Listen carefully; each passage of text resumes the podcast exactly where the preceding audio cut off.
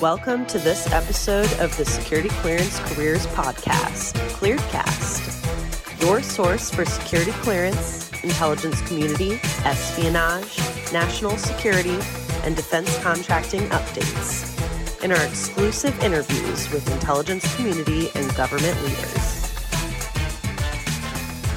Hello, hello, and thank you for tuning in to this episode of the Security Clearance Careers Podcast. I'm your host, Katie Keller, and today we're going to be talking about cleared recruiting metrics that matter. And I have Casey Talley, actually a dear friend of mine, who is also the Senior Talent Acquisition Lead with Mount Indie. And we're going to chat about time to hire, cost to fill, candidate pipelines, ultimately, what metrics are going to help you be successful in a cleared recruiting environment. So, Casey, thanks so much for joining me. Thank you so much for having me. So, yeah, Casey and I actually have worked in the recruiting trenches together. You, you know, in addition to being such a dear friend of mine, we were also co-workers in the past. She was my supervisor at one of the defense contractors that I supported way back when. So we have so many stories that yes. probably are not good for a podcast recording, but that's totally fine. I'm sure other recruiters that are listening in could relate. So, when it was a seller's market and recruiters had applicants banging down their doors, recruiting metrics I feel like may have not been as important. But, you know, today in a world where there isn't enough talent for the amount of openings that we have in national security, I feel like obviously it's a different story. So, recruiting metrics why do you think they matter or how do they help recruiters make better informed decisions on you know where they spend their time? Yeah so i just think that you know metrics are really like the drive the like roadmap for results for each individual company and it really needs to like align with the company vision company executives and kind of like what direction they want to go into. So for me it's you know helping to measure and demonstrate the value in the recruiting team the effectiveness of the hiring recruiting process the cost of that return on investment and you know really what areas you need to tighten up on you know in efforts to land better qualified candidates than the competition because obviously it's a you know really highly competitive market right now. And and as you mentioned we don't have candidates knocking on our doors anymore. So we have to do a ton of sourcing and recruiting and you know just again trying to figure out a way to make that process better and uh, do it faster. And i feel like you know when your head's down and you're continually sourcing and going after candidates you know the data doesn't lie. And if you're not measuring that data to see what's working and what's not working, then you're kind of doing the same thing that's just continually failing. So, but uh, you know, on the flip side, metrics they can be a great way to advocate for yourself to your supervisor, a hiring manager, uh, a project manager that you're working with on a specific program. And so things like I filled this many positions in a certain time frame, you know, can help again you advocate yourself as as a good recruiter. So what metrics does your team track? At mount indie the metrics that we are tracking are is the activity that produces results that leads to hire. So for us we know that on an average we like to have three submits for each opening a minimum of three submits which typically does lead to a hire. So we focus a lot of attention on our submit numbers at a very high level and uh, for each recruiter, the goal is set for two hires per month, which also kind of like to backtrack that's five submits per week, one, you know, average of one submit per day. And then if we're not getting those results, then we kind of work backwards from there. So starting at the end goal and then working backwards, looking at, you know, how many connections we have, how many candidates we're actually speaking to and doing interviews with, looking at those numbers if we're not hitting those high level submit numbers that we are tracking as our like top priority metric. Awesome. So, uh, you know, what about for those positions? Because I mean, I remember some of the positions when a prime contractor would open it up to the team, you know, for a best athlete approach. A lot of the times, those were the most terrible, hard to fill positions with just requirements that were crazy. Yes. So, what about then when you don't even really have the candidate quantity to even do three submits? I mean, do you enlist your team for support? Like how do how do you work from there? Yeah, so that's a great question because those those are the tricky ones, right? So best athlete means you got to like kick it in in quick gear and get candidates over as quickly as possible.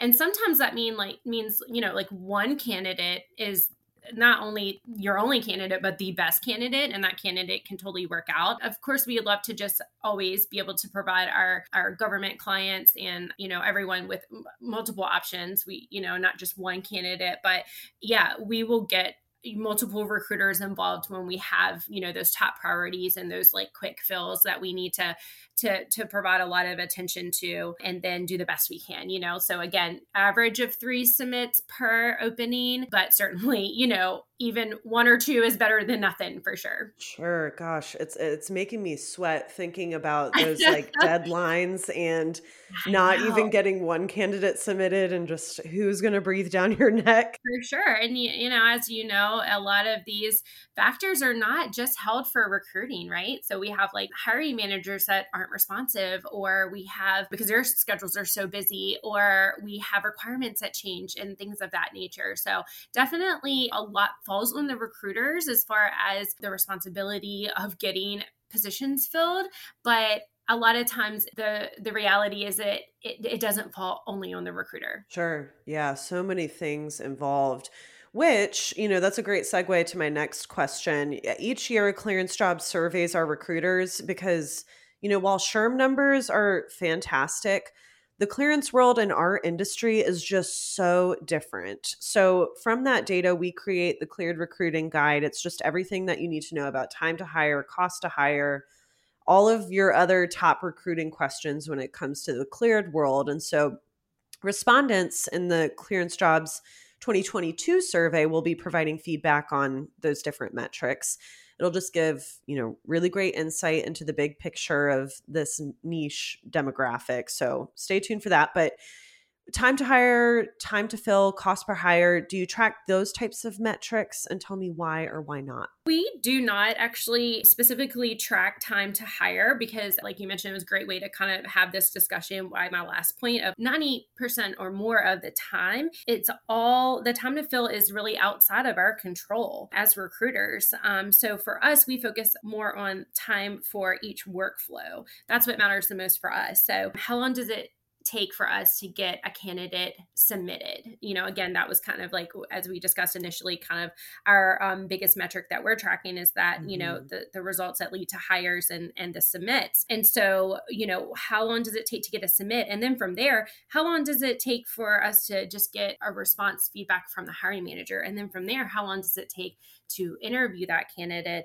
and then how long does it take to get a response or a decision whether or not we're going to make an offer to this candidate so you know we don't necessarily track it probably like some other companies do as far as that specific time to fill, but just tracking more of our our personal workflow process within the company. Sure. Well, and that actually makes a lot more sense than sort of the bird's eye view of time to hire because then you don't necessarily know where the problem point in your workflow is. Let's say if your candidates end a lot of your candidates end up backing out you could pinpoint, well, it takes a million years to get feedback after they've been submitted or something of that nature. Right, absolutely. And I think that that's a, a, really good point to make too is that I th- me personally I've worked for a lot of different companies and you know, it's always just like time to fill from start to finish and so it doesn't give you the opportunity to identify to your hiring team or your executive team really where in that process things went wrong. You know, whether that's a candidate backing out or a, a really long million year time to get a response from a hiring manager or the requirement requirements changing or some things like the position just closed the client went in a different direction of what they wanted um, so for us i think that the breakdown of the workflow tracking really helps you to better determine like where the successes are and then also where things went wrong well so another thing i think that's changed I mean, I, I, I don't even know how long it's been since it, it has transitioned from a seller's market to a buyer's or candidate's market. But, uh, you know, with that, candidate pipelines have become increasingly important in keeping that passive talent just warm and, you know, touching base and making sure that they still know that you're there and that of course, you still know that they're there. So, what are some important figures to note for candidate pipelines? Yes, so here at Mount Indie, we call it CQC candidate quality control, and we do it with existing like active candidates that we are working with on active roles that we're trying to hire for. And then also for our pipeline candidates, I think pipelines are super important and beneficial. It really helps the team, you know, think beyond the current requisition and just be strategic with just being easier to fill those hard to fill roles. So for me, it's kind of like a VIP list, right? So I've got like in our applicant tracking system, I've got lists where I have our VIP list of candidates where you know it could be down to like the, the poly the, the clearance level or it could be specific unicorn positions that we have a really hard time hiring for or it could be because we have you know some um, intel from one of our clients that you know we know that we we've got some hires coming within the next couple of months. So i do feel like it's kind of like a lot of work up front but essentially it spreads out the process over time establishing these relationships with candidates to keep their interest high to keep them engaged. And then when it's time to hire them, they're ready to go. They know who we are, they establish these relationships with us, they trust us, and then they're ready to interview when that time comes. So, especially again, I'll just reiterate like for these quote unicorn, you know, roles that we have and and those are becoming more of the reality of what we're hiring for these days. It's, you know, highly competitive market, highly competitive skills, and I just feel like the pipelines are important to be able to react quickly on those positions when we do have the openings come up. Absolutely. Well, and I won't note the name here, but when we were coworkers, actually one of our employees from that company continued to be a candidate on my pipeline list up until, you know, I left being the industry, being a recruiter in the industry. So I mean, that's years you need to keep these relationships. Years. Yes. Eh, I mean, that's exactly how I, and you know, that's not with every candidate, right? But there are candidates that literally, like, you continue to build a relationship, a friendship mm-hmm. with these mm-hmm. guys and gals for a long time, for, for throughout the extent of your career. Well, so, and then I, I know that tools are a big part of that, you know, when you are building candidate pipeline list, uh, ensuring that you have the recruitment marketing tools in place to make those monotonous tasks of touching base with your candidate pipelines easy. And so again because you you did note that it is a lot of work up front but it certainly pays off just because recruiting cleared candidates has unique challenges. So you know with the tight talent pool that we're working in today I, it's one of the toughest verticals in the hiring business. So you need a good number of candidate sources so, the number of sources a recruiter uses, what do you think is the average number? And uh, is do you think there's a reason why recruiters should track those candidate sources? Yeah, I mean, I think that on average, I would say three to four. And I would say that those are more for your like basic positions, basic average positions. So, um, you know, definitely for me personally, and I know uh, all of our team here at Mount Indie, we all our go to, especially for our cleared positions, are always clearance jobs. And then obviously utilizing our applicant tracking system as well. Obviously, when you have the more unicorn positions, you really are going to have to uncover more. So, you know, getting into networking, referrals, and, and just thinking outside the box of like, how, where are we going to find these people? Because they, they're wanted by everybody. Their resumes are not on these job boards. Like, where do we find them? So then you have to think outside the box there and really get creative. But, you know, as far as tracking them, you know, job boards are not cheap, but they're essential to us in the industry for you know recruiting clear candidates or recruiting candidates at all so for me i think that they're big business decisions and when you're considering like the return and investment on whether what, what's working and what's not so where are we getting the most results for and are we paying for a source that we're not really getting results on so i think that there's you know a lot of value in you know narrowing down like what's what's working for us and what's not and that's why it's so important Sure. Well, and digging down into that data, super important. But the other part of the story is to make sure that you have the full story is that you you want to be sure that recruiters are using platforms correctly. For example, you know, on a LinkedIn, if you're not effectively networking, you're not going to receive any candidates from them or on clearance jobs if you aren't fully utilizing the groups or the employer branding support that we offer, then you're you may not get candidates from there. Agreed. And and other companies that I've worked for, like that wasn't as important as far as just like that being a tool that was really like focused on within the recruiting team. And here at mount indie I, that is super important like for all of the recruiters to be continuously learning and just like you mentioned like truly getting the most and the best out of all the tools that we're having access to.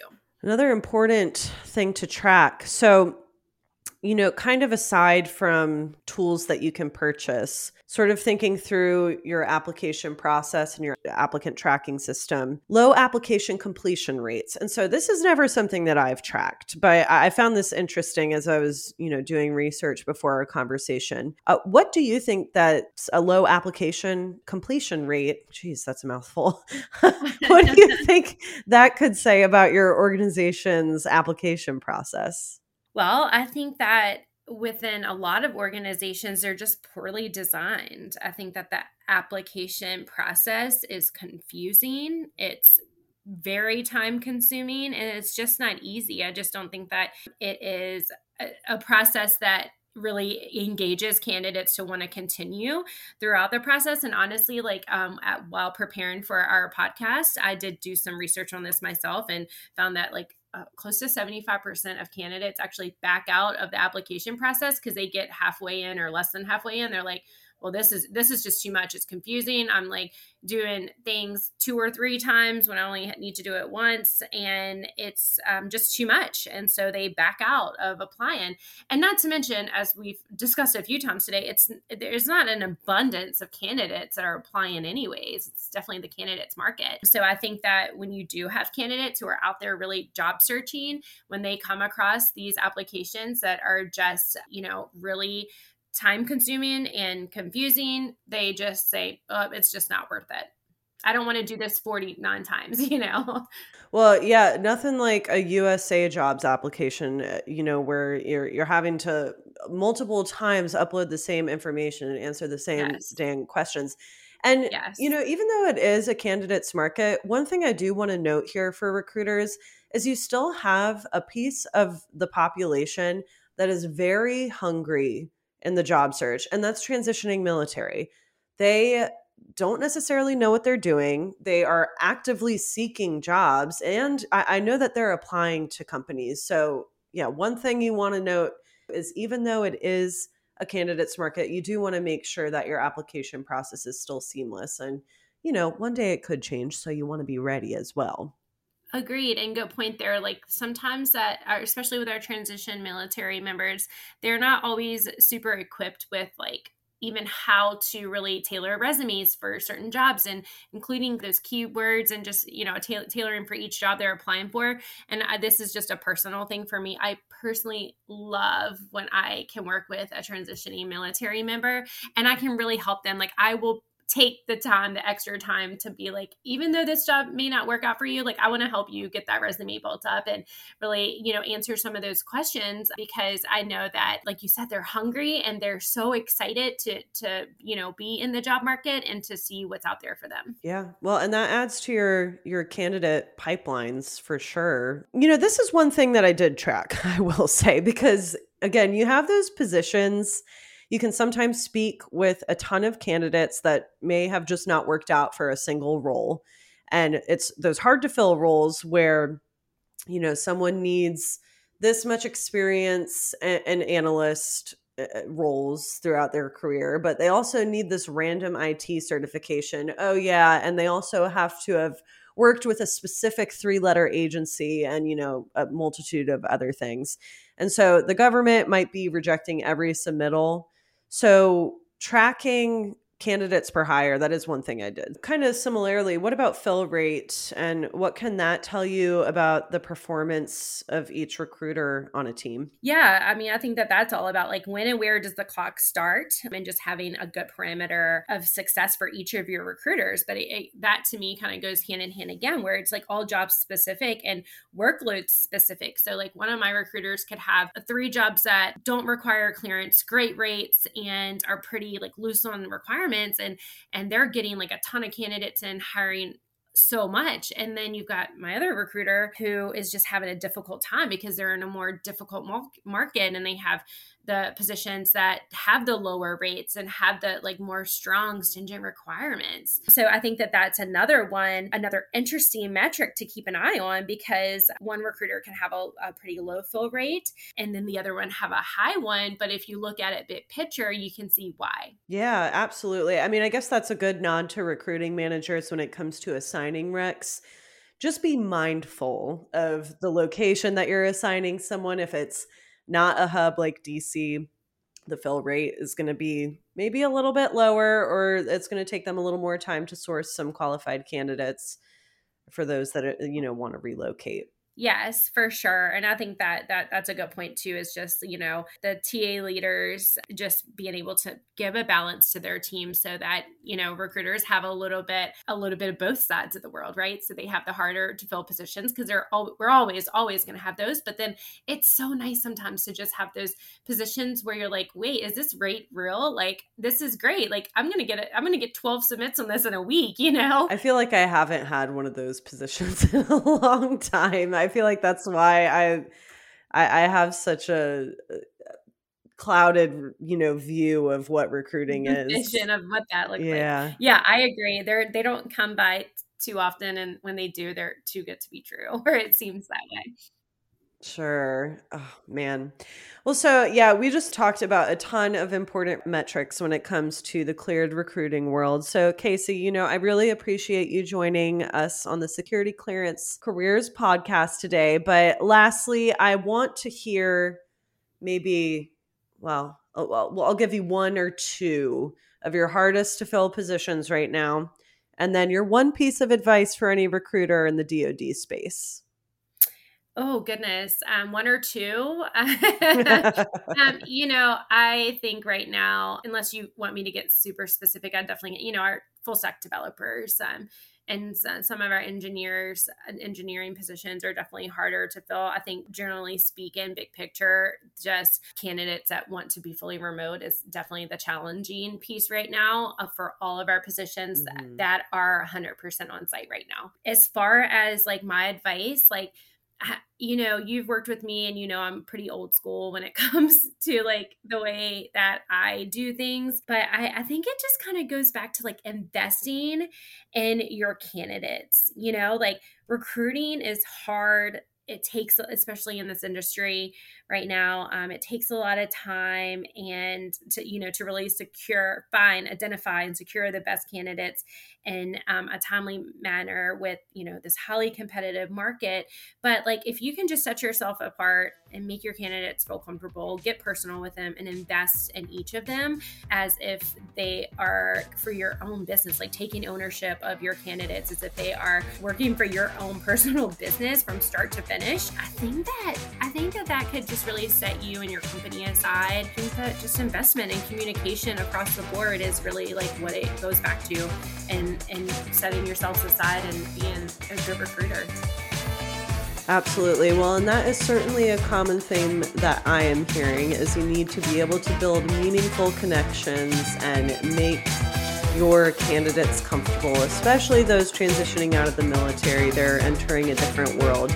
And Casey, while you may be old school, you know what works for you. You are a rock star recruiter and definitely one that I always tap on for insights into the industry. But for more news on cleared recruiting and other tips and tricks, you can visit news.clearancejobs.com.